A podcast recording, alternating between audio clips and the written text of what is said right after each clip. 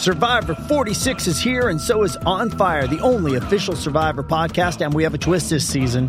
The winner of Survivor 45, Dee Valladares, will be joining us every week. We're going behind the scenes of the biggest moments, the how and the why things happen, and the strategy and analysis you can only get from someone like me, a Survivor winner. Listen to On Fire, the official Survivor podcast, wherever you get your podcast. Does Monday at the office feel like a storm? Not with Microsoft Copilot. That feeling when Copilot gets everyone up to speed instantly? It's sunny again. When Copilot simplifies complex data so your teams can act, that sun's shining on a beach. And when Copilot uncovers hidden insights, you're on that beach with your people and you find buried treasure. That's Microsoft Copilot. Learn more at Microsoft.com/slash AI for all. With threats to our nation waiting around every corner, adaptability is more important than ever. When conditions change without notice, quick strategic thinking is crucial. And with obstacles consistently impending, determination is essential in overcoming them. It's this willingness, decisiveness, and resilience that sets Marines apart. With our fighting spirit, we don't just fight battles, we win them. Marines are the constant our nation counts on to fight the unknown. And through adaptable problem solving, we do just that. Learn more at marines.com. Love this podcast? Support this show through the supporter feature from ACAST. It's up to you how much you give, and there's no regular commitment. Just hit the link in the show description to support now. The Two Footed Podcast is brought to you by EPLindex.com and our presenting sponsor, Liberty Shield. Liberty Shield is a VPN provider. A virtual privacy network allows you to go online, change your location, access things you're geo blocked from while keeping your data safe.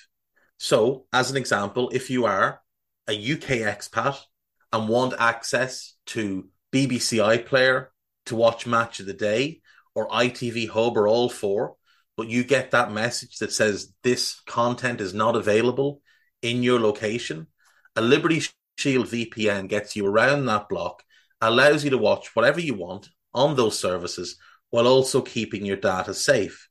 And it goes further than that. It allows you to open up Netflix's entire library by just changing your IP address. Liberty Shield is the number one rated VPN provider on Trustpilot with five star ratings across the board. So go to libertyshield.com right now, use the code EPL25 and get either the hardware package or the software package. The hardware package is a router that you plug into your existing router and any item you want to change the IP address on, be it your phone or your television, you connect that to the new Liberty Shield router. All other items can remain connected to your existing router. There's also a software package which is instantly downloadable to your device and you can get using straight away. Again, libertyshield.com, EPL25 for 25% off at checkout. We're also brought to you by Home of Hopcroft, a giftware and homeware company located in Scotland but shipping worldwide. Check out homeofhopcroft.co.uk and do check out the EPL Index and Anfield Index shops, which you'll find on Etsy. Use the codes EPL10 or RED10 for 10% off at checkout. And lastly, do remember to check out A Tad Predictable, hosted by Tadiwa. That podcast is on this feed before every Premier League match week and then the EPL Roundtable, hosted by Kevin DeVries, on its own EPL Roundtable feed. So just search EPL Roundtable in your podcast device, and that's out after every match week. Now, on with the show.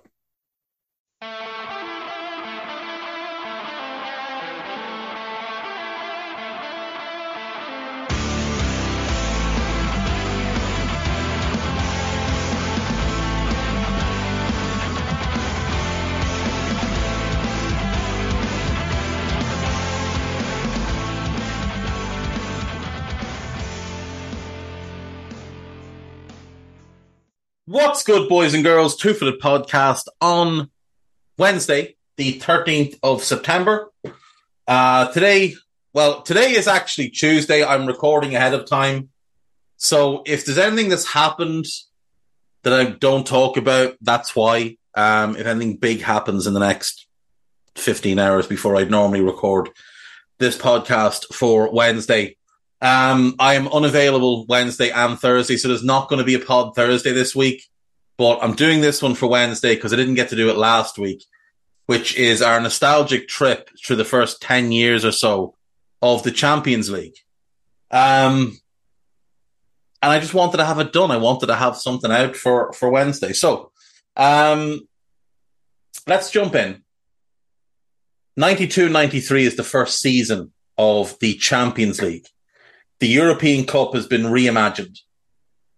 And we go from 1992 Barcelona versus Sampdoria in the final at Wembley. The crowning glory of Jurg- of Johan Cruyff's managerial career as his quote unquote dream team beats a really good Sampdoria team. And there's some really good players in both teams Pagliuca, Vierchowod, Mancini, and Vialli on the Sampdoria side. With Barca, you've got Zubizarreta, you've got Koeman, you've got Guardiola, you've got Bakero, you've got Laudrup, and you've got Stoichkov. But that is the last season of the old European Cup. And we are going to have ourselves an L glance at the Champions League. So, what was the difference? I hear you ask. There were 32 teams, same number. So it wasn't a big expansion. They merely changed how the competition was constructed. So in previous years, it was just a, an elimination competition. Two legged, first round, second round, third round, fourth round, etc., etc. Here, we have a first round, second round, and then we've got a final eight. And rather than going quarterfinals, semifinals, final, they go into two groups. Two groups of four. Each team plays each other twice. And the top team, only the top team in each group emerges for the final. So, the English representatives in this year's competition are Leeds United. Leeds have won the English League title. And again, this is the year that England, English football is changing as well because the, cha- the, the Premier League has been launched. Leeds won the title the last season of the old Division 1. And in the first round, they play Stuttgart. They beat them 3 0 in one leg.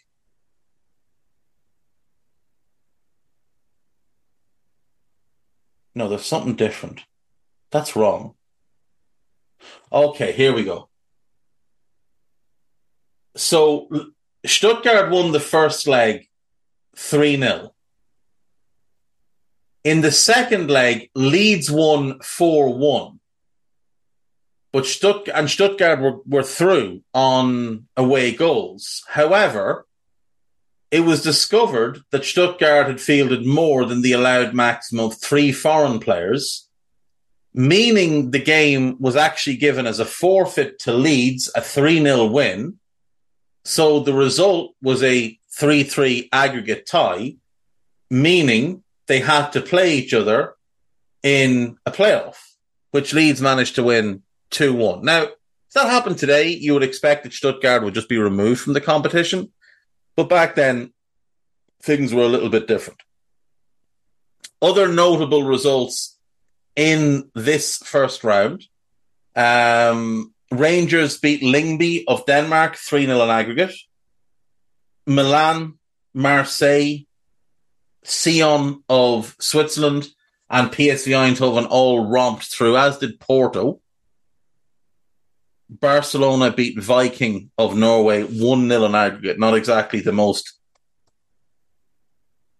dominant of starts to their campaign. So we'll go into the second round. IFK Gothenburg beat Lech Poznan 4 0 in aggregate. They qualify. Rangers beat Leeds 2 1 in both games to go through 4 2 on aggregate. Milan beat Slovan Bratislava 5 0. Marseille beat Dinamo Bucharest 2 0. Austria Vienna get by Club Bruges on away goals after a 3 3 draw. Porto beat Sion 6 2.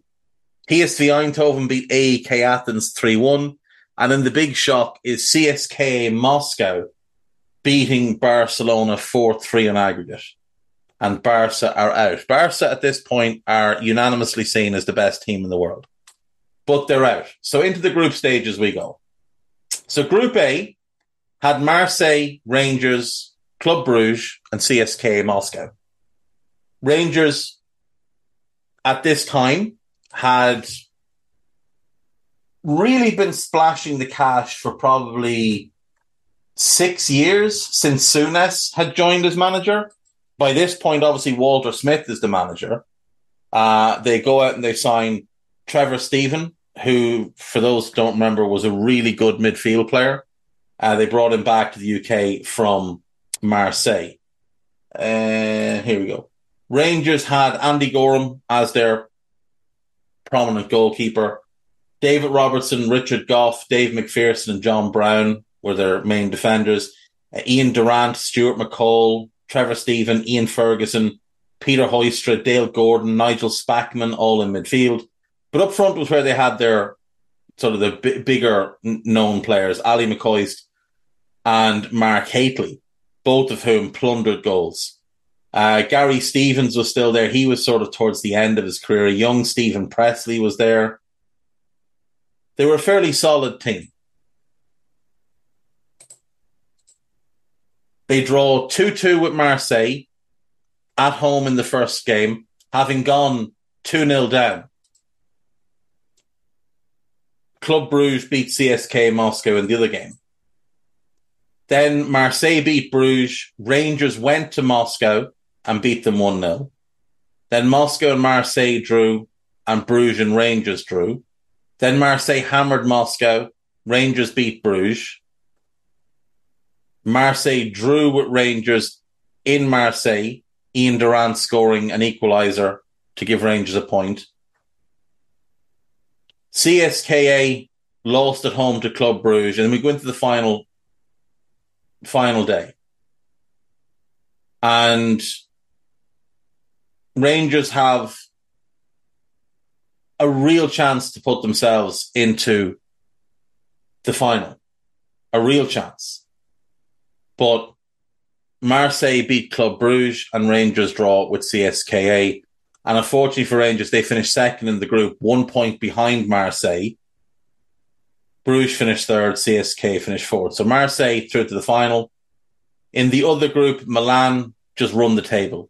They beat IFK Gothenburg. They beat PSV. They beat Porto. They beat Porto again. They beat PSV again. Sorry, they beat IFK again, and they beat PSV in the final game. They finished top. Gothenburg second. Porto third. PSV bottom.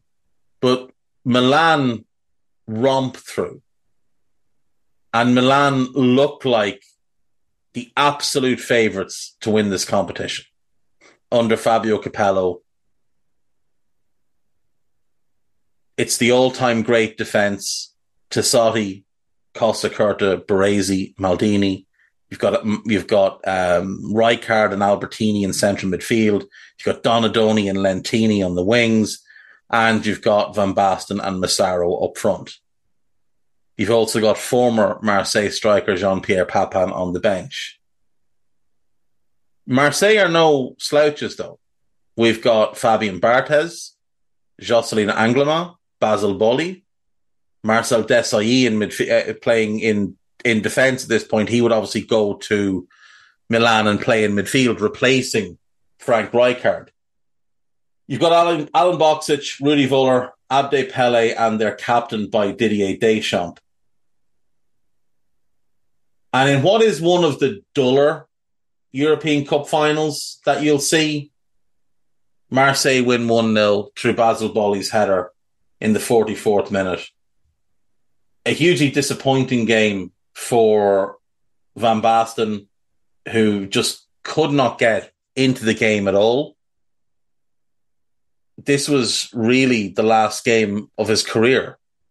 He was subbed off on 86 then he had the ankle injury, and that was it. We never really saw him.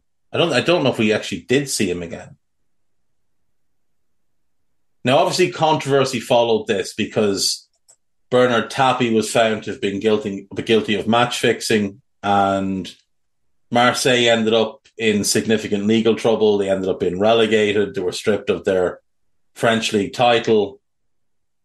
They probably would have been stripped of their Champions League title if not for some sort of legal loopholes. But yeah, it, it is what it is. Marseille won the European Cup, and it is the only time they've won the competition. They'd been in one final before in 91.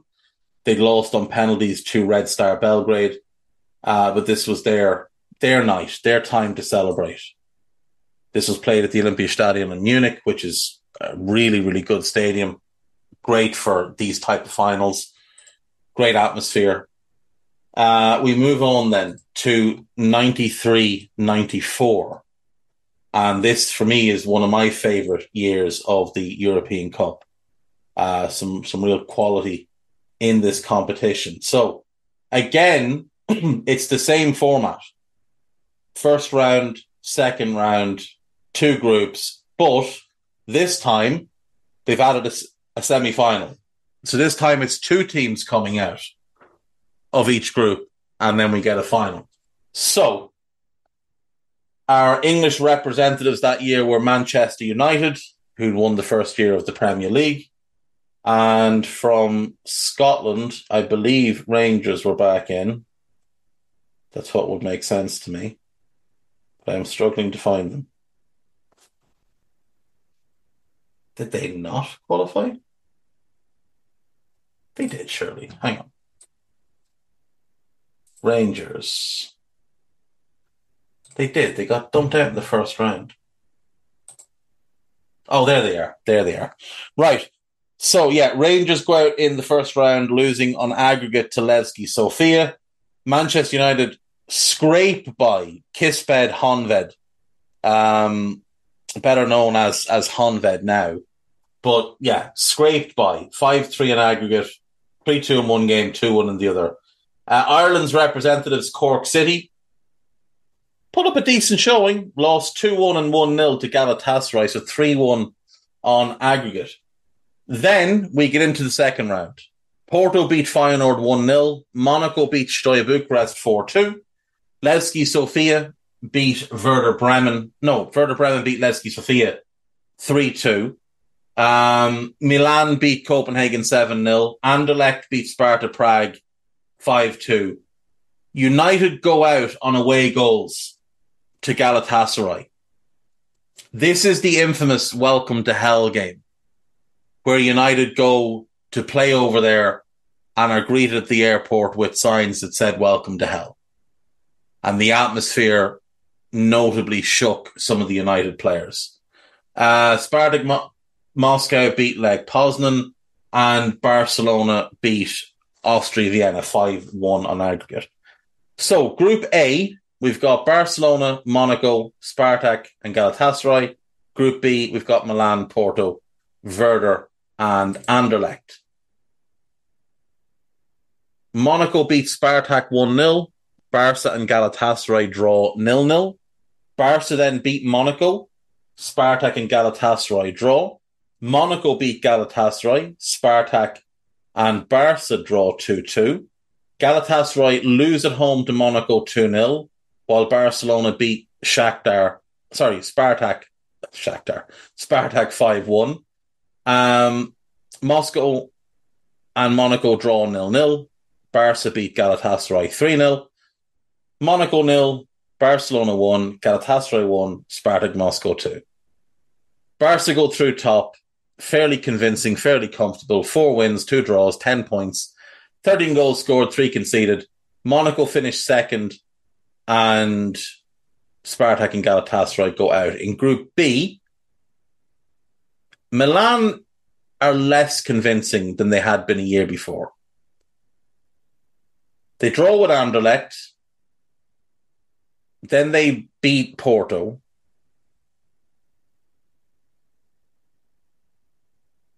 Then they beat Werder. Then they draw with Werder. Then they draw with Anderlecht. And then they draw with Porto. Porto beat Werder, lose to Milan. lose to Anderlecht, beat Anderlecht, beat Werder, and draw with Milan. So Milan go through top with eight points. Porto finish on seven points, and Werder and Anderlecht go out. In the semi-finals, then we get Milan against Monaco, and Milan progress 3 0. These are one off games. No no two legged nonsense. One off games, semi final and final. The top team, their advantage was they got to host their semi final. So Milan hosted Monaco and beat them 3 0, and Barca hosted Porto and beat them 3 0. And we get what many people view as the dream final. These are the two best teams around the best of Italy versus the best of Spain.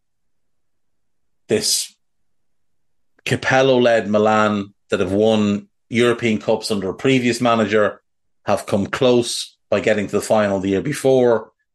They've got this otherworldly defense. They're incredibly solid. They're tactically very smart.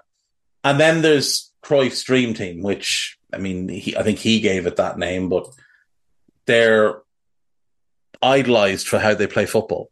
You know, they're like an early version of what we see from City now. Um, Zubizarreta, Ferrer, Guardiola, Koeman, Nadal, Bakero, Sergi, Stoichkov, Amor, Romario, and Begiristain.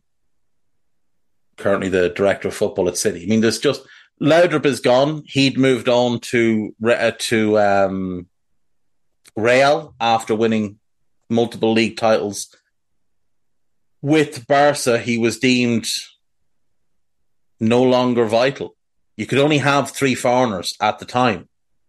So in Koeman and Stoichkov, that was the two for Barca along with Laudrup. They signed Romario, someone has to go. And the decision was made that it would be Laudrup. It's the wrong decision as far as I am concerned. He would go on and be brilliant for Real for a couple of years, including leading them to a league title and ending Barca's stranglehold on the La Liga uh, crown. There's some some immensely good players there. I mean, Nadal was always a favorite of mine. Just a proper hard nosed defender, brave, strong, dominant, would boot people up in the air. Was known for kind of being a bit of a hard man, and at times could be a little bit rash. Bakero, I always liked, thought he was very, very good. Uh, Ferrer and Sergi are kind of the the picture of Spanish fullbacks. Short, the right back, really strong defensively. The left back, less strong defensively, really good on, on the overlap. Uh, picture Carvajal and Alba. And that's basically what you've got. Obviously, Stoichkov. I mean, not enough gets said about Hristo Stoichkov.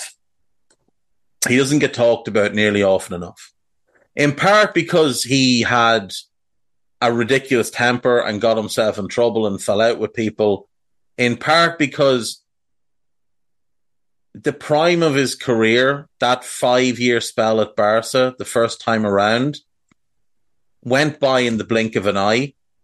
He was 24 coming out of Bulgaria.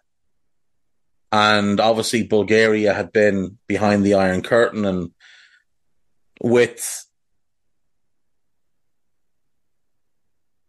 the fall of communism, it opened up this new world of players that previously hadn't been available. And Barca swooped in, got Stoichkov. Everybody already knew about him. He'd been involved in multiple incidents that threatened to derail his career. So we go back in time to 1985 and Stoichkov gets in a fight in the 1985 Bulgarian Cup final and is eventually banned for life from playing football, such as the the way in 1985 Bulgaria.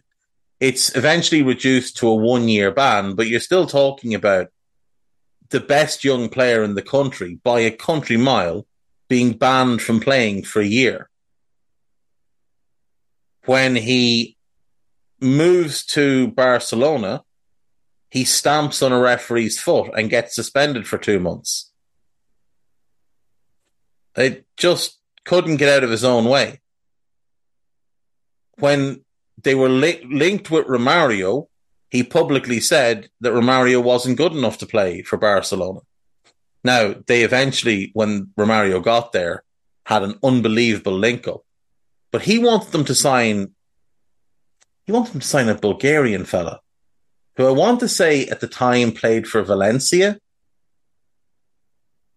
Oh, that'll annoy me. Um, I, th- I assume he would have played at the 1994 World Cup. Let's see. I can't think of the guy's name. It's not Ivanov. That's the defender. Um, Bulgaria, Bulgaria. There you go. Wasn't Lechkov.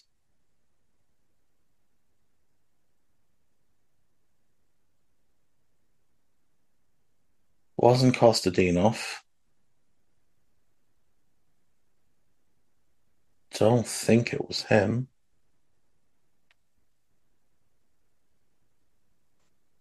Hang on.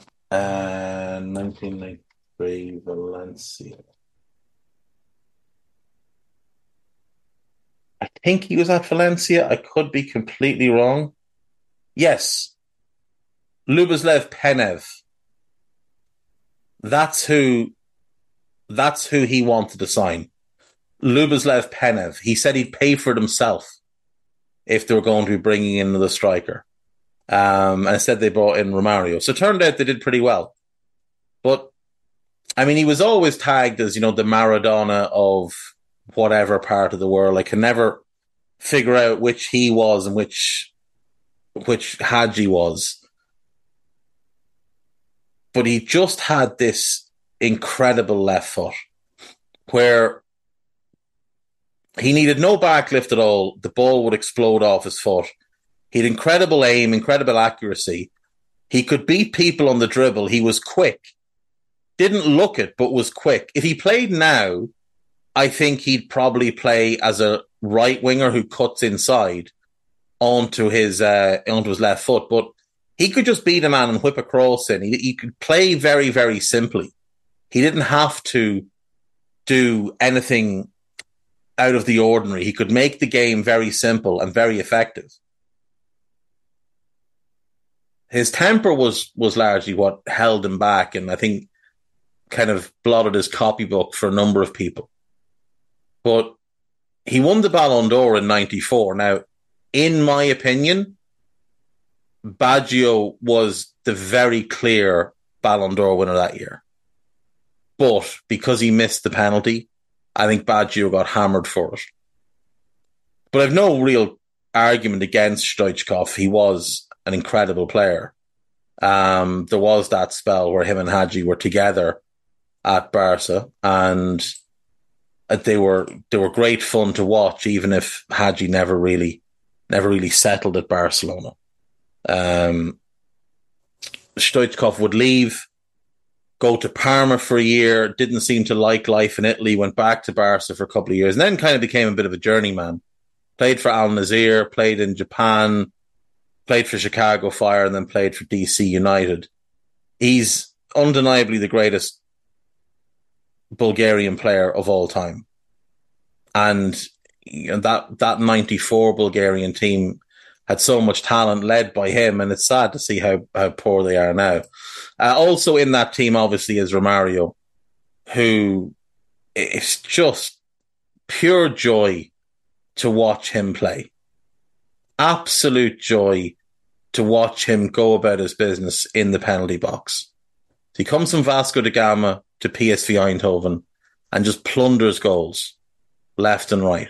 The thing is, so many people think Romario and immediately think Barcelona, but he was only there for two years. He was only there two years. And then he went back to South America for a year to Flamengo. He came back to Valencia. And then he just went on a, a rambling tour of Brazil. Played for Flamengo, played for Vasco da Gama again, played for Fluminense, played for Vasco da Gama again. And then he played for Miami FC when they were in the old NASL. Then he went back to Vasco da Gama. But like 2007, he's still banging in goals at 40 odd for Vasco. Just one of the greatest goal scorers of all time. 690 confirmed goals at club level, another 55 at international level. He claims he scored over a thousand, but I mean, he's including training ground matches and stuff the same way Pele did. But he just lived to score goals and embarrass defenders. Short, powerful, explosive, ridiculously skillful. Has ha, arguably the best first touch I've ever seen. Arguably the best first touch I've ever seen. Could just manipulate the ball in a way that very few have. Incredible player. In that final, though, Milan wiped the floor with Barca. Absolutely wiped the floor with them. Massaro scores on 22 and just before half time. Savicevic scores just after half time and then Desi wraps it up. That that Milan team, like the back four is missing on the night, is missing Costacurta and Baresi, uh, both suspended. Panucci comes in at left back. Maldini goes to centre back next to Filippo Galli. Filippo Galli, one of the the great underrated defenders who spent the vast majority of his career with Milan, could have gone anywhere else and started, but preferred to stay with Milan and was a, a Milan clubman up until five years ago or so when he when he left uh, left his coaching role. But yeah, just just adored life at Milan and was happy to be the fifth defender and could fill in anywhere. That was kind of his brilliance yeah, 4 0. Capello gets his, his Champions League. And we move on to the 94 95 season. Now, things change this season. We have a qualifying round, but we also then just have four group stages, followed by quarterfinal, semi final, final. So much more similar to what we have now, just on a smaller scale. So we won't even bother with the qualifying round. We'll go straight into the groups. Group A, Gothenburg, Barcelona, Manchester United, and Galatasaray. So United and Galatasaray renewing rivalries here. Gothenburg finished top of the group in one of the great upsets. Gothenburg finished top of the group. Uh, they beat United 3 1 away. Uh, 3 sorry, 3 1 at home away for United. And that game was played in a way I can I remember watching the game and I remember the pitch. I remember the, the stands. It looked like a cycling velodrome, the way the stands kind of pitched and then flattened it back out. I don't think that stadium is still in use anymore. Um, the Ullevi, Ullevi, don't think it's in use anymore. But I remember watching that game and I remember watching Jesper Blomqvist and thinking, this is the best player in the world. This, this guy's unbelievable. And he'd been brilliant against Barca, which is when he sort of had announced himself. United had beaten Gothenburg in the first game. Um, and then I remember watching Gothenburg Barcelona and this Blomqvist kid scored a late, late winner. And then I didn't see him again until they played United in the November, just like two months later. And he was unbelievable. He just tore United apart over and over and over again. Every time they fed him the ball, the crowd was up. They were just, they were magnificent that night. They beat United 3 1 and they earned their spot top of the group. Four wins and a draw, nine points, two points for a win at this stage in the European Cup. Barca finished second. United finished third and go out on goal difference, and Galatasaray finished bottom. Uh, in Group B, Paris Saint Germain, Bayern Munich, Spartak, and Dynamo Kiev. So, you know, when people when people say, "Oh, well, you know, nobody cared about PSG in the '90s," and sure, who were they before all this money? It isn't really true. Like they were a big club in the 90s. They did have a lot of good players. They did spend a lot of money. You know, and in this team, for example, you have the great George Weah, who I've talked about a bunch of times. You've got Paul Le Guen, who was an outstanding midfielder, Alain Roche, who was a good defender. You've got Didier Domi, who would develop into a, a decent left back and play for Newcastle and then Leeds. And you've got Rai. Now, if you don't remember, going into the 1994 World Cup, Rai was the captain of the team. So he's the leader of the national team. And Brazil are not firing on all cylinders, shall we say, through the group stage. He doesn't play particularly well. And when they get to the quarter to the to the knockout stage, he gets dropped. And Dunga takes over as captain. Now he played in the quarterfinals and semi-finals coming off the bench, but he didn't get the armband back. Dunga was made captain. They didn't just say, right, you're captain unless he's on the pitch or you're captain until he comes back in. It was Dunga, you're now captain. That's a huge decision to make in the middle of an international tournament. And it could have been detrimental. Like Rai could have kicked off. He was a very influential, experienced player, but he didn't. He accepted it. And the funny thing is, that picture of Dunga lifting the World Cup in 94 is, is iconic. And Dunga is viewed as an iconic Brazil captain. But he wasn't even captain going into the tournament. And Rai was a great goal scoring midfielder. Really, really talented. 6'2, very, very elegant, a little bit like Michael Ballack.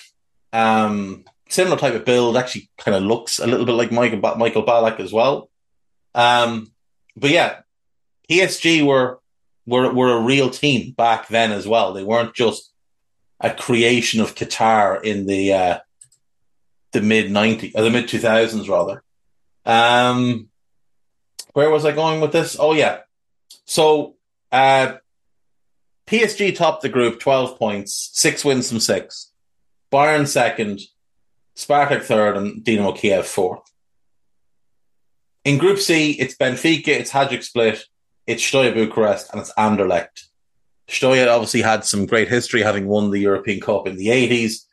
Anderlecht have always been a historic club. Hajduk were a lot, a lot of these Eastern European teams are still emerging, especially in what was known as, you know, the former Yugoslav states. Uh, clubs like Hajduk Split, Dinamo Zagreb, clubs like that, they were only starting to really find their feet again after the fall of Yugoslavia. The, the Serbian clubs, the, the two Belgrade clubs, have been the first ones kind of out of the gap. And since then, there's probably been a bit more prominence around Zagreb, but Hajduk have always been, been a pretty decent team. Uh, group D, Ajax topped the group, Milan second, Casino Salzburg, who you'll know as Red Bull Salzburg, and AEK Athens. Um, I've been over this recently when talking about Capello. Ajax topped the group, winning both games against Milan. Milan really struggled, but they come through in second place, and that's going to have to do them. We go into the knockout stage and it's Bayern against Gothenburg, and the magic just disappears on Gothenburg, and Bayern are through. Ajax beat Hajduk Split fairly comfortably, get themselves through. Barca against PSG. Bar- uh, PSG surprised Barca, knocked them out 3 2 in aggregate. Milan find a bit of form, get past Benfica. So here we are, 1995, and Paris Saint Germain are European Cup semi finalists. Now, if I'm not mistaken, they've only been further than that once since when they lost the final to Bayern Munich. But Milan knocked about here, and it sets up Milan versus Ajax, who beat Bayern in the final. And this is a great final. And I talked about it recently. There's just so many fantastic players on both sides here. You look at that Ajax team, and we've talked about Milan in the past, so we can leave them. But that Ajax team, Edwin van der Sar is one of the best goalkeepers the game's ever seen. Michael Reiziger was a brilliant lockdown right back. He would go on and play for Milan and then Barcelona. I believe he left on a free. Couldn't settle at Barca or at Milan or that. He was seen like when when they signed him, the idea was that Maldini was going to move to centre back to replace Baresi. Now, this is, again, this is what was said after the fact by managers and players that were involved.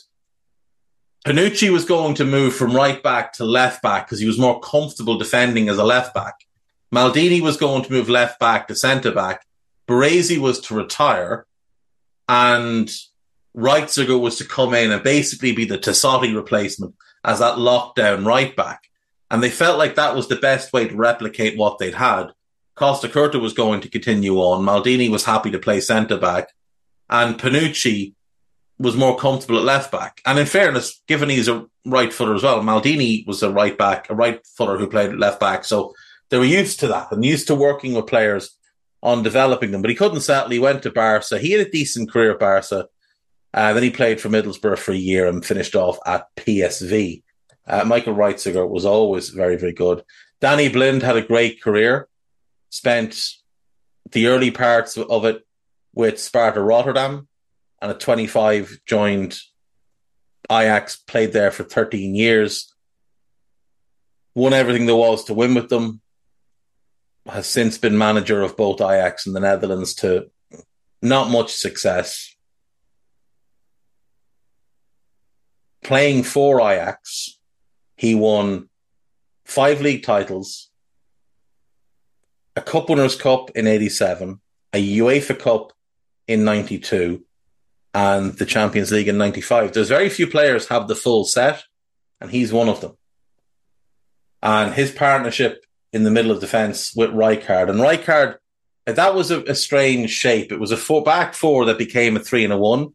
So Rijkaard, when they had the ball, Rijkaard would step out and basically act as a sitting midfielder.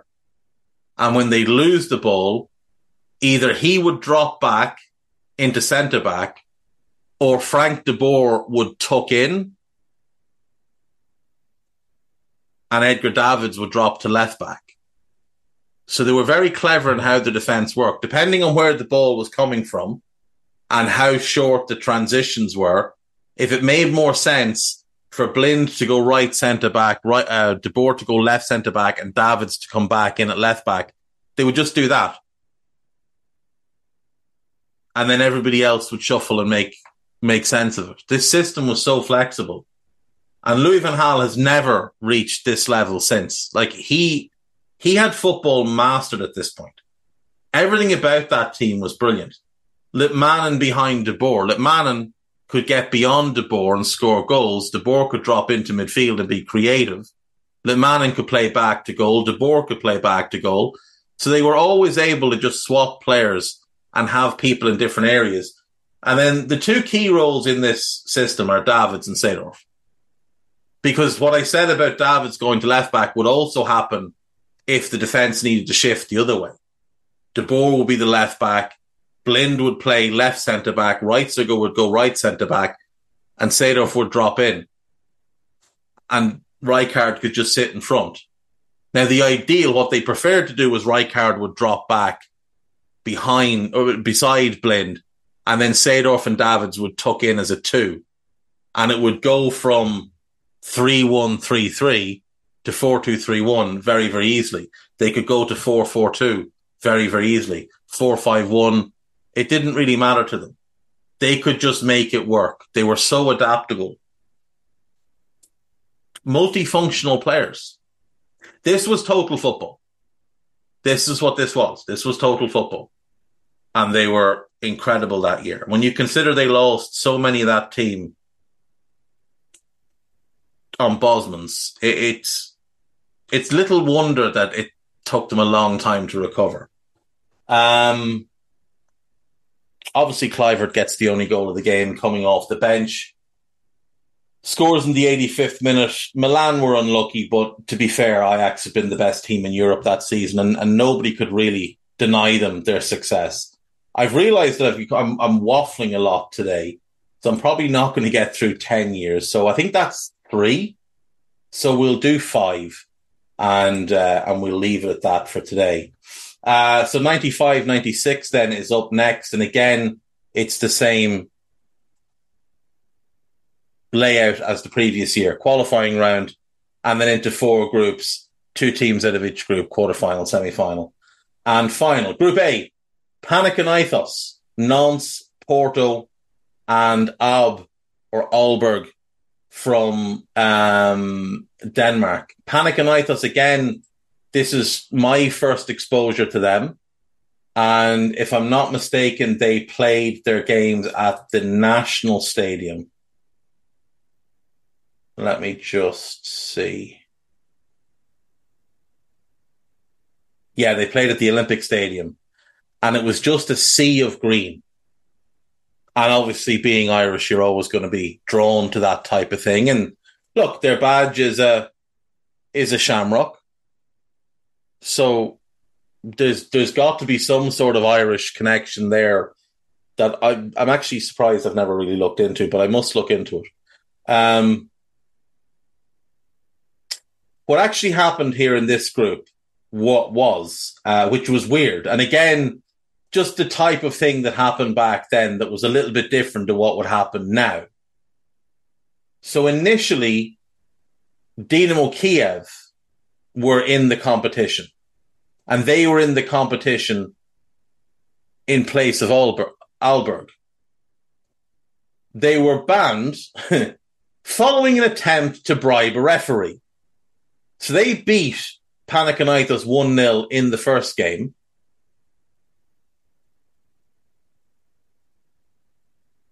The game had to be annulled because you just you couldn't have it that way. Um And yeah, it ended up having that Aalborg were brought brought in as a late replacement with the group already started, brought in to replace Kiev. Insanity. Imagine the scandal if that happened now, where a team was caught trying to bribe a referee. Um, Panathinaikos finished top anyway, ahead of Nantes, who finished in second, Porto were third, and Aalborg, who you know weren't really good enough to be in the competition. Anyway, they find their way in. I'm not a hundred percent certain why they were the team that was called up because I mean I know they'd been they'd lost to Kiev. I suppose that's just it. Kiev had had whooped them in the in the um, qualifying round, so I suppose it made sense to bring them in, but they weren't the best available team to come in and they were never going to pose a real threat to anybody. In Group B, Spartak Moscow, Legia Warsaw, Rosenborg, and Blackburn Rovers are our English entrant. And Blackburn finished bottom of their group and, you know, frankly, quite embarrassed the whole league with their performance. If you got that group now, if you were the English champions and you got that group now, people would accuse you of having handpicked the group to get Spartak, Legia Warsaw, and Rosenborg. But back then, I mean, they were a bit more formidable. You didn't know as much about them, is the thing. It was harder to prepare for these teams, and the travel was a bit tougher. So Spartak and Legia get through. Uh, Group C, we get Juventus, we get Dortmund, and we get Steaua Bucharest, along with Rangers. And Rangers get, well, pummeled, really, and finish bottom of their group. Juventus smacked the life out of them um, Dortmund beat them as well, I believe. No, Dortmund drew with them twice, did they? Dortmund drew with them twice. Rangers got three draws, three defeats. Um, Juve go through, Dortmund second, Steaua in third. Uh, Group D then, Ajax, Real Madrid, first mention of them since we started chatting. Uh, Ferencvaros and Grasshopper, Ajax top, Real second, and uh, Ferencvaros third, Grasshopper fourth. Not exactly uh, murderer's row in this group stage, to be fair. Not exactly jumping out of the seats to go and get tickets to some of these games. But in the knockout stage, obviously, it did get a bit more competitive. So in the quarterfinals, Real Madrid faced Juventus. Real won the first leg 1 0. Juventus won the second leg 2 0, and Juve claimed victory 2 1. Nantes beat Spartak 2 0 in the first leg. The second leg ended in a draw, so Nantes go through. Ajax beat Dortmund home and away. Legia and Panathinaikos drew nil-nil, and then Panathinaikos beat them 3-0 in the second leg. In the semi-finals, Juve beat Nantes 2-0 in the first leg. Nantes beat Juve 3-2 in the second leg and almost pull off the great recovery. Now, Juve still would have had the away goals in their favour, but this is how Juve came fairly close to not even making the final. Um, in the other semi final, Panathinaikos went to Ajax and won the first leg 1 0. And then Ajax managed to um, pull off the upset and come back and win 3 0. Uh, upset's the wrong word, but they, they upset me at the time. Um, they upset me and they upset all the good Greek people beating Panathinaikos 3 0 in the second leg, two from Jari Litmanen really set them on their way. So to the final we go, and this is a heralded Ajax team who've won the competition the year before. They've returned almost the full team, couple of exceptions. So out Clarence Seedorf, he'd gone to Sampdoria would only stay there a year and then would go to Real Madrid. Ronald de Boer dropped from the number nine spot to play in midfield where he was more comfortable. And into the team came Nwankwo Kanu, a young, gangly striker. Little bit of a surprise that he got the nod over Patrick Kluivert, who was seen as, you know, one of the, the big up and coming stars in world football and had scored the goal the year before. Out also Frank Rijkaard, who'd retired at the end of the previous season. Frank de Boer had stepped across into his position, and Winston Bogarde came in at left back. Now, Bogarde at this point was good, but he was never on the same level as all the rest of them. The other change from the final the year before is Sonny Silooy starts at right back because Michael Reiziger's injured. And that's a huge blow for Ajax. Now, the Juve team Angelo Peruzzi in goal, one of my all time favorites. Great shot stopper, bit of a head case.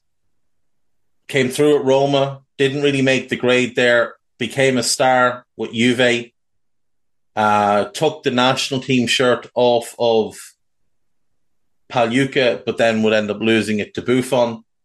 Um, never had real success on the international stage. I think he missed a couple of international tournaments through injuries or or whatever the reasons were. Milan, uh, Italy didn't qualify. I don't think in '92. In '94, it was Pagliuca. In '96, I'm fairly certain it was him. I'm fairly certain it was him. Yeah, he was the goalkeeper in, in 96. Um, he got injured for the 98 World Cup and Pagliuca was called up and then by the time Euro 2000 came around, Buffon and Toldo had taken over, and that was all she wrote. Um, would play for Inter for a year and then for Lazio, and had a really good run at Lazio, to be fair. Ciro Ferrara, one of the great centre backs, Gianluca Pessotto, uh, Pessotto, uh, Moreno Torricelli as fullbacks. Good, not great. Pietro Vierchowod, one of the most underrated defenders of all time. And that centre back pairing of Ferrara and uh, were very, very underrated. Now, part of that was their ages. Uh, at this point is already like 37 or something. I think he's, yeah, 37 years of age. And He's had a really long, distinguished career with um, Como, with Fiorentina, with Roma, with Sampdoria, where he's really best known for. He'd go to Juve, he'd go on to Milan, and then he'd finish off with Piacenza. But he was he was great, like a genuinely great defender. Ciro Ferrara, I think, was 29 at the point, but he's a little bit undersized. He's a little bit soft at times, but he was a really good defender. He was really good in the ball as well. Vierchowod was just a monster. Just he was only five ten, but he was built like a tank. He was incredibly strong really quick, super aggressive, like super aggressive. No fear in him at all. Um, his dad was a soldier in the Red Army. So he came from a fairly tough group. Um, Paulo Sousa, one of my favourite midfielders, Didier Deschamps winning his second European Cup, Antonio Conte, Gianluca Vialli, Alessandro Del Piero, and Fabrizio Ravanelli up front. Ravanelli right, Del Piero left, and Vialli through the middle. Vialli obviously lost out in 92 in the final against Barcelona and was looking to get his first European Cup, as were most of his teammates, bar Deschamps and Vladimir Jugovic. Jugovic had been part of the Red Star Belgrade team that had won it in 91. Uh, he was a great player. Now, he was little more than a utility player, unfortunately, in his time at Juve. Didn't quite establish himself. He might have. He was 26. It's weird. He, was really good for Sampdoria. That's where he came to first when he came to Italy. Really good for Sampdoria was good for Juve, but never fully established himself and made a spot his own. Was would play. I suppose that was part of what he was useful for. He could play here, there, and everywhere. Left side, right side, play in the middle, could play defensively, could play at fullback. Just a great all round player. Would go on and play for Lazio and then Atletico Madrid and Inter and kind of move around every couple of years. But yeah, just a, a tremendously good player. Um, where we're looking, here we go. Yeah, so Juve uh, go one up on 13 minutes. You've all seen that goal. Ravanelli rounds the keeper and slides it home. Jari Litmanen equalises on 41 and it's 1 1 at full time. It's 1 1 after extra time. We go to penalties. Ferrara scores. Davids misses. Pessotto scores. Litmanen scores. Padovano scores. Scholten scores. Jugovic scores and Silooy misses. And uh, Juventus are European champions. First time since 1985. Last time they've lost at least four, if not five finals since then. Uh, let me see. They lost five finals since then. They have lost five finals since then. They lost a couple of years later to Real. No, they lost the next year to Dortmund. Then they lost to Real the following year. So they got to three finals in a row and only won one of them. Then they lost to Milan in 03. And then they lost the two finals uh, in the 2010s. They lost to Barca and they lost to, to Real.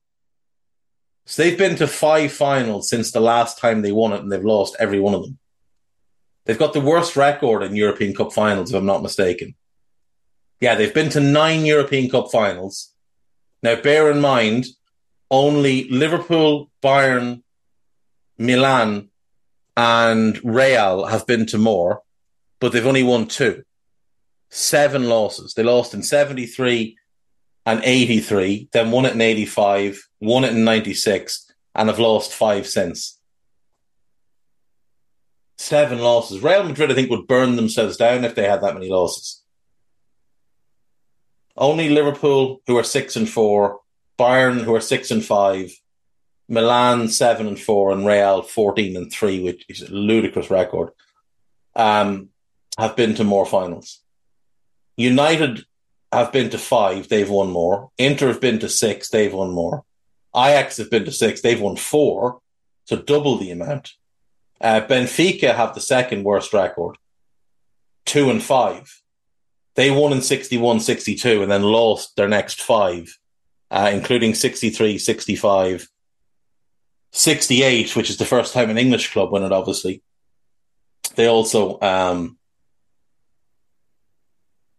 lost it in 88 to PSV and 92 to Milan. Crazy. Um, all right, we'll do one more then, will we?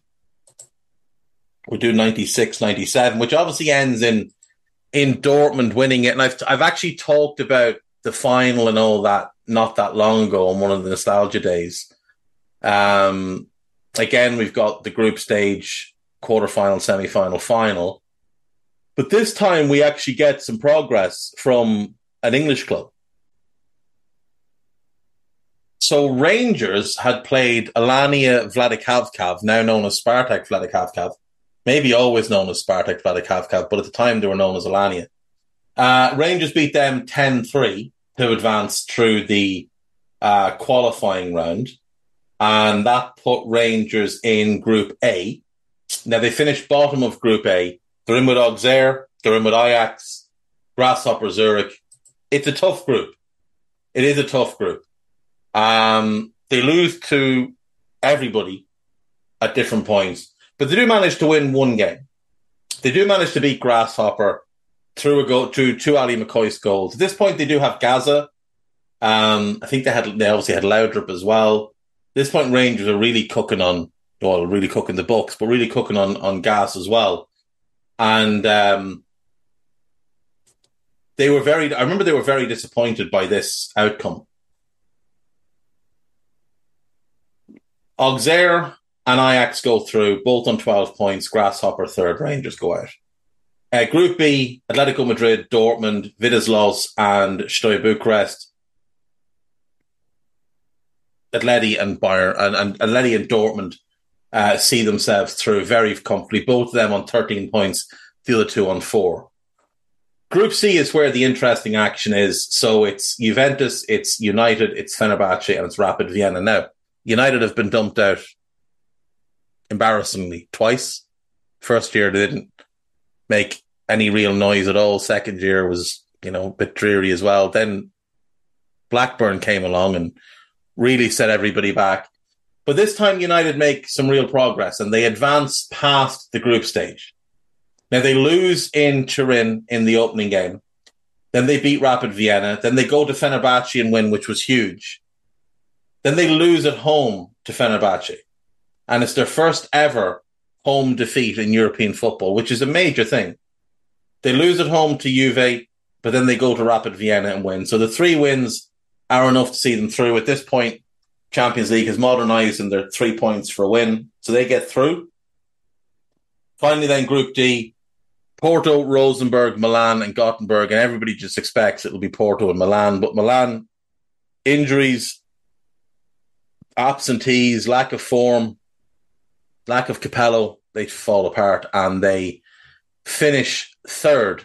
Rosenborg joined Porto in the knockout stage. So our quarterfinal draw, it's Dortmund Auxerre, United Porto, Ajax against Atletico, and Rosenborg against Juve. And United's good run continues. They hammer Porto 4 0 in the first leg. David May, Eric Cantona, Ryan Giggs, and Andy Cole with the goals. They draw nil nil in the second leg, and now they're in a European Cup semi final. Dortmund beat Auxerre 4 2 in aggregate. Sorry, 4 1 in aggregate. Ajax beat Atletico 4 3 in aggregate. And Juve beat Rosenborg 3 1.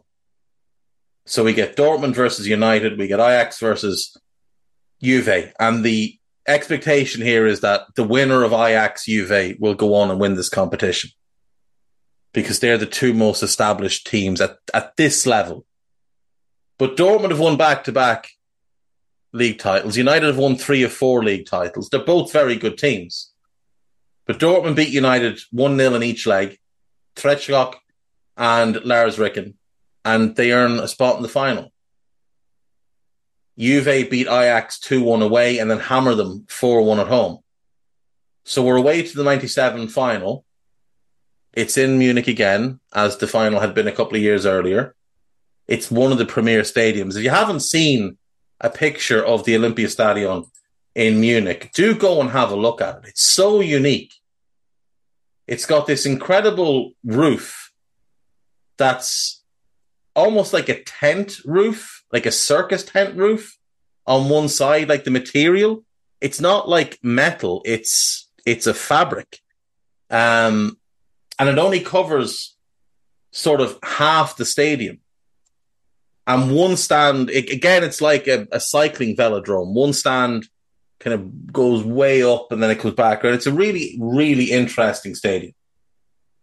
And funnily enough, if I'm not mistaken, that is the Allianz Stadium in the background. Is that right?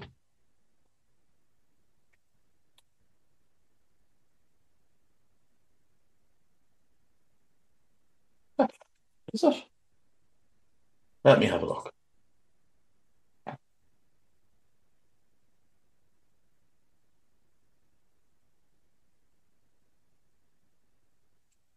Directions.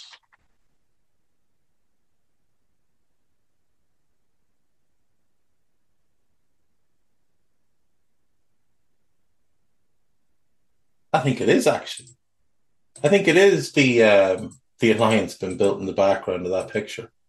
It doesn't matter either way; it's completely irrelevant to you and me. But anyway, we'll move on. Um, yeah, we go into this final, and I've been over this final. This there's just something about this game that I've always loved rewatching. The picture of the stadium from one end is actually the one to look at. You can get a real a real view of this of the roof of what I'm talking about with the the stands and the effects, kind of like a velodrome. Um, it's just a shame that there's a running track, obviously, because it was it was an Olympic stadium. It needed a running track, but uh, it is what it is. Um, yeah, Karl-Heinz Riedle puts Dortmund two goals up. Del Piero scores one to get Juve back in. It feels like the momentum is swinging back Juve's way. Ottmar Hitzfeld makes a change, brings on Lars Ricken, and with his first touch of the ball, he lobs the keeper from 40 yards, and it's game over. Um, what a team that Dortmund team was. Sammer, Muller, Reuter, Kohler, Riedle. Unbelievably good. But so was the so was the Juventus team. Uh, Sergio Porrini at right back, Iuliano at left back. So both fullbacks have been been changed. Uh, Paolo Montero has come in at centre back to add some toughness and aggression and well lunacy really. Uh, Di Livio's in midfield. Jugovic has come in. He's a starter now. Vieri and Boksic up front. The front three is broken up. Ravanelli left, went to Middlesbrough. Vialli left, went to Chelsea. Del Piero had a bit of an up and down season, didn't make the final, didn't make the start for the final, but I remember a World Soccer magazine article about how Juve had planned for the departures of Ravanelli and and Vialli, and the, the two players they brought in to replace them um, were Christian Vieri, who was largely an unknown at that point, despite the fact he'd been knocking around for a few years, he'd come in from Atalanta and he was this bulldozer type of forward. And then the one that they thought could be more of the um, the subtle type, you know, the the finesse type of forward was Nicola Amoruso, and he'd been brought in from uh, uh, Padova, where they previously found Del Piero both of them had had such interesting careers and had really interesting careers. So if you look at uh, Nicola Amoruso, one year with Sampdoria, one year with Andria, one year with Padova, six years with Juve, but spent a year on loan with Perugia and then went to Napoli on a co-ownership year. Then from there, he, he's 27 now. We're in 2001. He goes less than a year at Perugia, less than a year at Como, a year at Modena, a year at Messina, three years with Reggina, a year with Torino, in which he spends half the season on loan at Siena, a year with Parma, and a year with Atalanta. So, like, Juve is the longest stop of his career. He's there six years, but he spends two years on loan. So, a near 20 year career, four years is the longest he spent in one place. And that's nothing in comparison to Vieri, who might be the most transient man there's ever been in the history of the game. So he, as a youth player, right, as a youth player, he spends a year with Marconi Stallions, a year with Santa Lucia, a year with Prato, and a year with Torino. So four youth clubs. That season with Torino, he also makes a senior debut. At the end of that season, he leaves. He doesn't even stay two years. He leaves. He goes to Pisa. He's there a year. He goes to Ravenna. He's there a year. He goes to Venezia. He's there a year. he goes to Atalanta. He's there a year, and guess what? He goes to Juve. And guess what he does after a year? He goes to Atletico Madrid. And after a year, he goes to Lazio. Now, bear in mind, Lazio spent huge money to bring him in 25 million to bring him in. And after a year, he leaves again and he goes to Inter Milan. So we are now from 1987, we are now in the year 1999.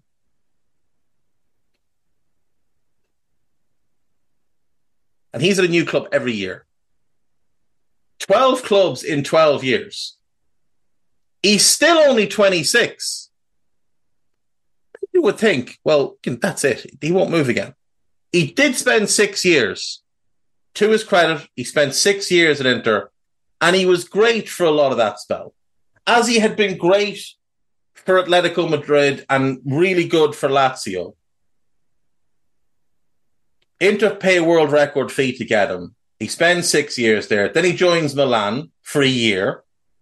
Then he spends a few months at Monaco, a few months at Sampdoria, a year at Atalanta, a year at Fiorentina, and another year with Atalanta.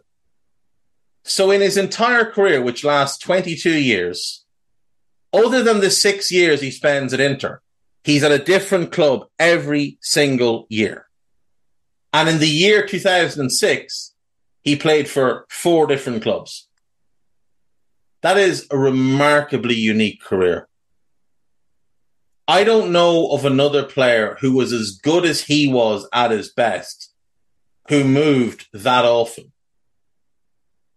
Don't know of any other striker or any other player in any position who moved that often and was that good. Like normally the players that move like that are guys that can only get one year contracts, but he was moving for big money. Like Juve signed him for 2.5 million. A year later, they sell him for 12.5 million. A year later, he moves for 25 million. A year later, he moves for 32 million.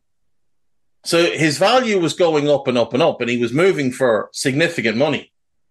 I think when he moved to, to Inter, when you combined the fees, he was the most expensive player of all time. Uh, that's obviously change now. Players go for more in one move than he went for in all of his. But what a bizarre career, though. What a genuinely bizarre career. But he was such a good player. And he had such an interesting life. So he's born in Bologna. And then he moved to Australia as a youngster. That's where Marconi Stallions are. Um, his father was a was a former player, Roberto Vieri, and that's how he ended up in Australia. Roberto moved to play for Marconi Stallions.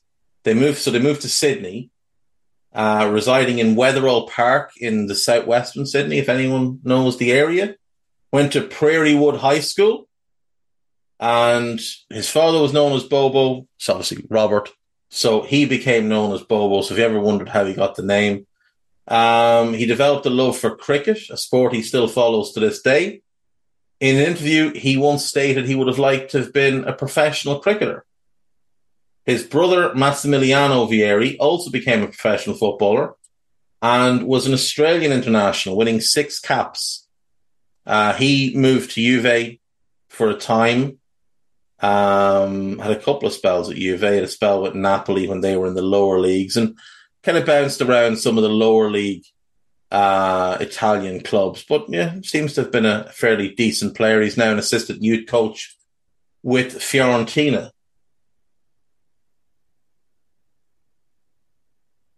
He's Italy's highest ever goal scorer in World Cups. Their ninth highest goal scorer of all time behind Riva, Meazza, Piola, Baggio, Del Piero, Baloncieri, Inzaghi, and Altobelli. Uh, of of those, only Inzaghi and Baggio played in the modern game. Riva as well, obviously in the seventies, but we consider more from the eighties on as the modern game. Yeah, he's the third highest scorer. Um, hell of a player. Amoruso didn't work out the same way, but Vieri was great. Just the strength, the size, the ability to just bully central defenders. Probably the most, other than Adriano, he might be the most powerful. Maybe Drogba as well. Although it's close, I'd say, with him and Drogba, and he was a better goal scorer than Drogba. It was a really good team. It's a really good team. And we'll just leave it there for today, I think. Um, do you know what? We won't. We'll take a break. When we come back, we'll do one more year. We'll do 97, 98. And in doing that, I get to avoid the 98, 99 season in United's travel. So we'll see you after this break because no gossip today because the gossip won't exist until later tonight or early tomorrow morning. So we'll take a break. We'll come back. We'll do one more year and then we're out. Take care. See you in a sec.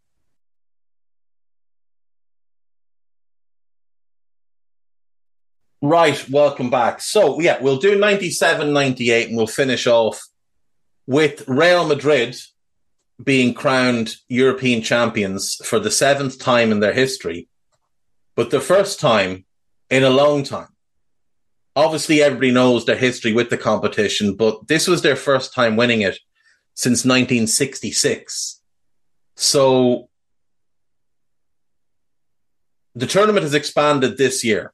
So we go from four groups to six groups, and it becomes a little bit convoluted because only the winner is guaranteed to go through, and then the two best runners up also go through. So in Group A, it's Borussia Dortmund, and this is also the first year, should point out, where there are multiple teams potentially getting in from the same leagues. So, for example, this year we have Manchester United and Newcastle United. We have Juventus and we have Parma. We have Barcelona and Real Madrid. Um, so, Group A, Borussia Dortmund topped the group, the reigning defending champions, five wins and one draw, 15 points. They're through. Parma finished second, two wins, three draws, one defeat, nine points. Sparta Prague finished third, Galatasaray finished fourth. In Group B, Manchester United, who've kind of gotten the hang of this European thing now, top their group, 15 points. Juventus finished second with 12 points. Feyenoord third, and Kosice from, I want to say Slovakia.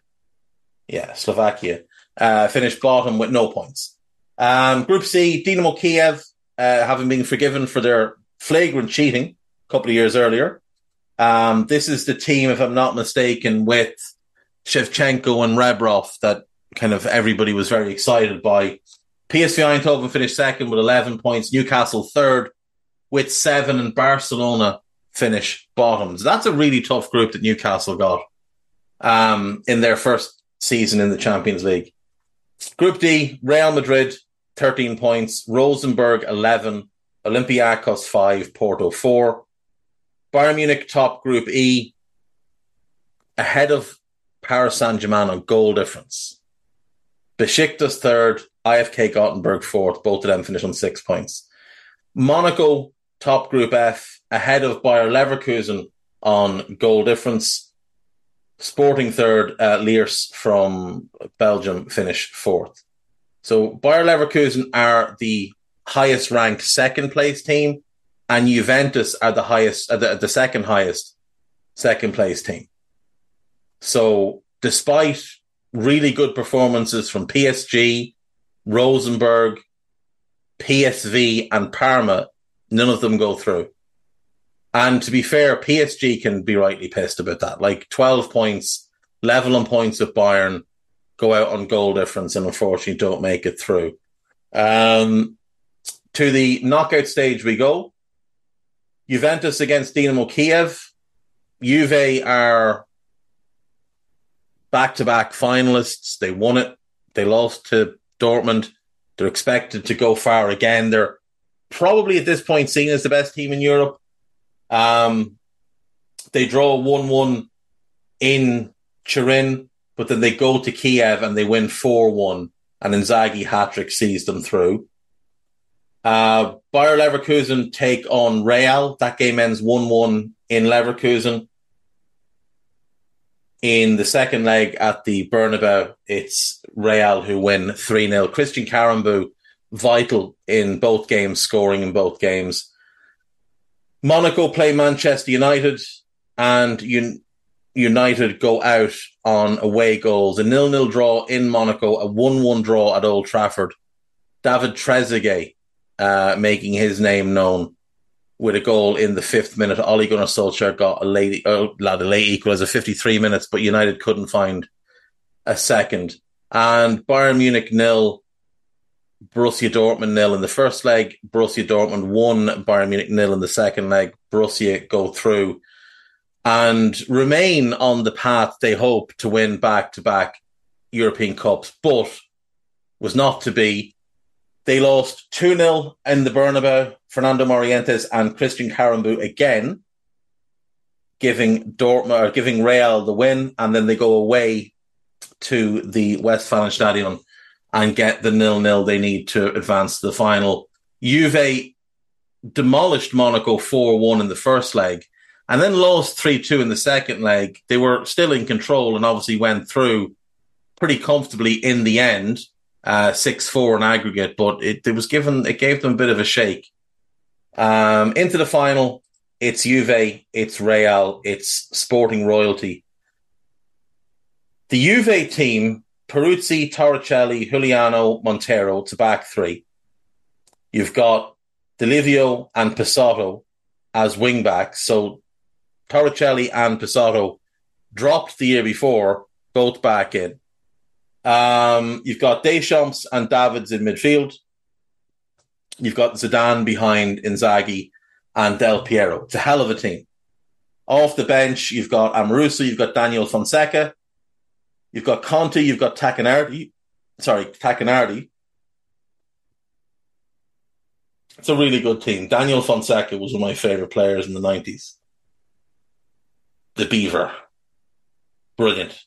Brilliant for Cagliari, for Napoli, for Roma good for Juve, but never quite hit the heights. Was was towards the end. Was great for for Uruguay. Played in that '95 Copa America that won it. Him and Enzo Francescoli with the Stars. Didn't realize he worked as an agent now and represents Luis Suarez and Fernando Muslera. Uh, in 2016, he was named in the Panama Papers. So there you go. Um, but this Juve, uh, this Juve team was really good. But when you look at that Real team, I mean, that's incredible. Bodo Illgner, one of the great goalkeepers. Christian Panucci, schooled at Milan by Capello, by Maldini, by Baresi, sensational defender. The two best Spanish centre backs of all time, Manolo Sanchez and Fernando Hierro, incredible. Roberto Carlos at left back, midfield of Redondo, Karembeu, and Seedorf, and then Raul behind Morientes and Mijatovic. Apologies for Morin.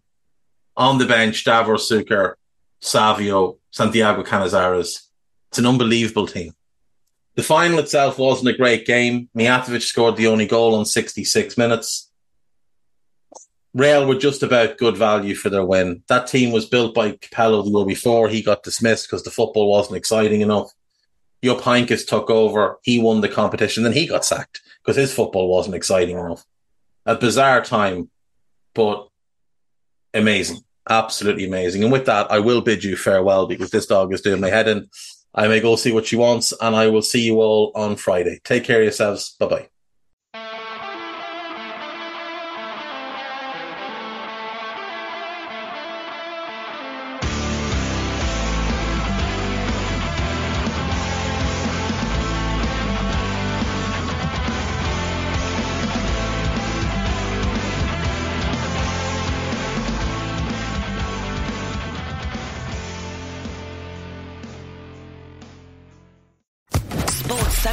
Podcast Network.